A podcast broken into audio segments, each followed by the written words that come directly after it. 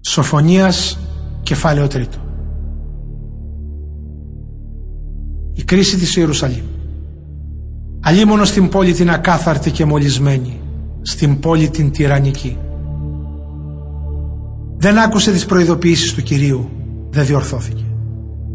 Δεν εμπιστεύτηκε στον Κύριο δεν στράφηκε προς το Θεό της. Βρυχιούνται σαν λιοντάρια οι αρχοντές της σαν πεινασμένοι λύκοι οι κυβερνήτες της κόκαλο δεν αφήνουν για το πρωί.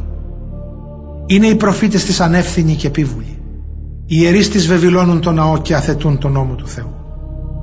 Κι όλα αυτά, μολονότι ο Κύριος τους συμπεριφέρθηκε με δικαιοσύνη και την πολιτεία τους δεν την εγκατέλειψε. Δεν κάνει αδικίες. Κάθε πρωί αδιάκοπα αποκαλύπτει τα προστάγματά του. Αυτοί όμως συνεχίζουν να διαπράττουν την αδικία χωρίς ντροπή. Ολόκληρα έθνη εξολόθρευσα λέει ο Κύριος Κατέστρεψα τα τείχη και τους πύργους τους, ερήμωσα τους δρόμους τους, κανείς δεν τους διαβαίνει πια. Ερήμωσα τις πόλεις τους, δεν συναντάς ψυχή, ούτε περαστικών ούτε και κάτοικο. Έπειτα σκέφτηκα πως θα με σεβαστείτε.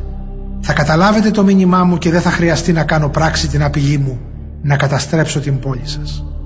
Εσείς όμως κάθε φορά με πιο μεγάλο ζήλο ριχνόσασταν στη διαφθορά.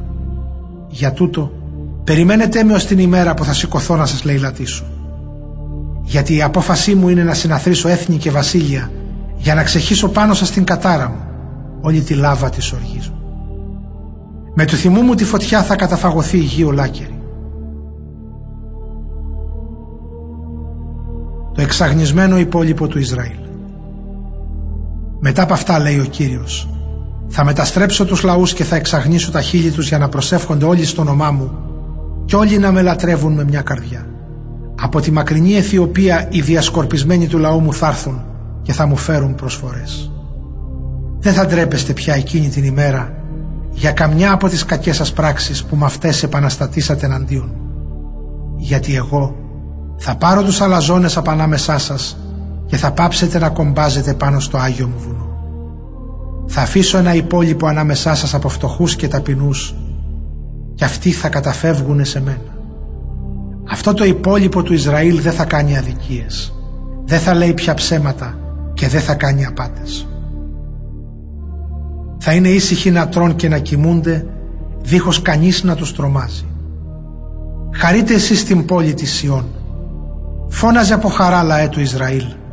Χαρείτε και αναγαλιάστε μόλις σας την καρδιά εσείς οι κάτοικοι της Ιερουσαλήμ. Ο Κύριος δεν θα σας τιμωρήσει άλλο.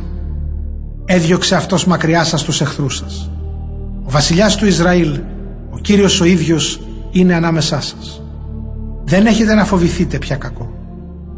Θα λένε εκείνη την ημέρα στην Ιερουσαλήμ. Τίποτα μη φοβάσαι πόλη του όρου Σιών, μη χάνεις το κουράγιο σου. Ο Κύριος ο Θεός σου είναι μαζί σου, σε βοηθάει να νικήσεις ο δυνατός. Χαρά αισθάνεται για σένα, δεν σε απειλεί πια γιατί σε αγαπάει. Χαίρεται και αναγαλιάζει όταν σε βλέπει. Επιστροφή του διασκορπισμένου λαού. Λέει ο Κύριος. Θα πάρω το βάρος της ντροπής από την Ιερουσαλήμ. Θα φέρω πίσω όλους εκείνους που ζουν μακριά της και δεν μπορούν να συμμετάσχουν στις γιορτές μου. Θα έρθει καιρός που θα τιμωρήσω όλους εκείνους που σας έχουν καταπιέσει. Θα συγκεντρώσω τα παραπλανημένα πρόβατα και θα φροντίσω για τα ανάπηρα. Ένδοξους θα σας κάνω και ονομαστούς όλη τη γη. Εκεί που την τροπή είχατε δοκιμάσει. Τότε είναι που θα σας συγκεντρώσω και θα σας φέρω εδώ. Θα σας κάνω ονομαστούς και ένδοξους ανάμεσα σε όλους τους λαούς της γης.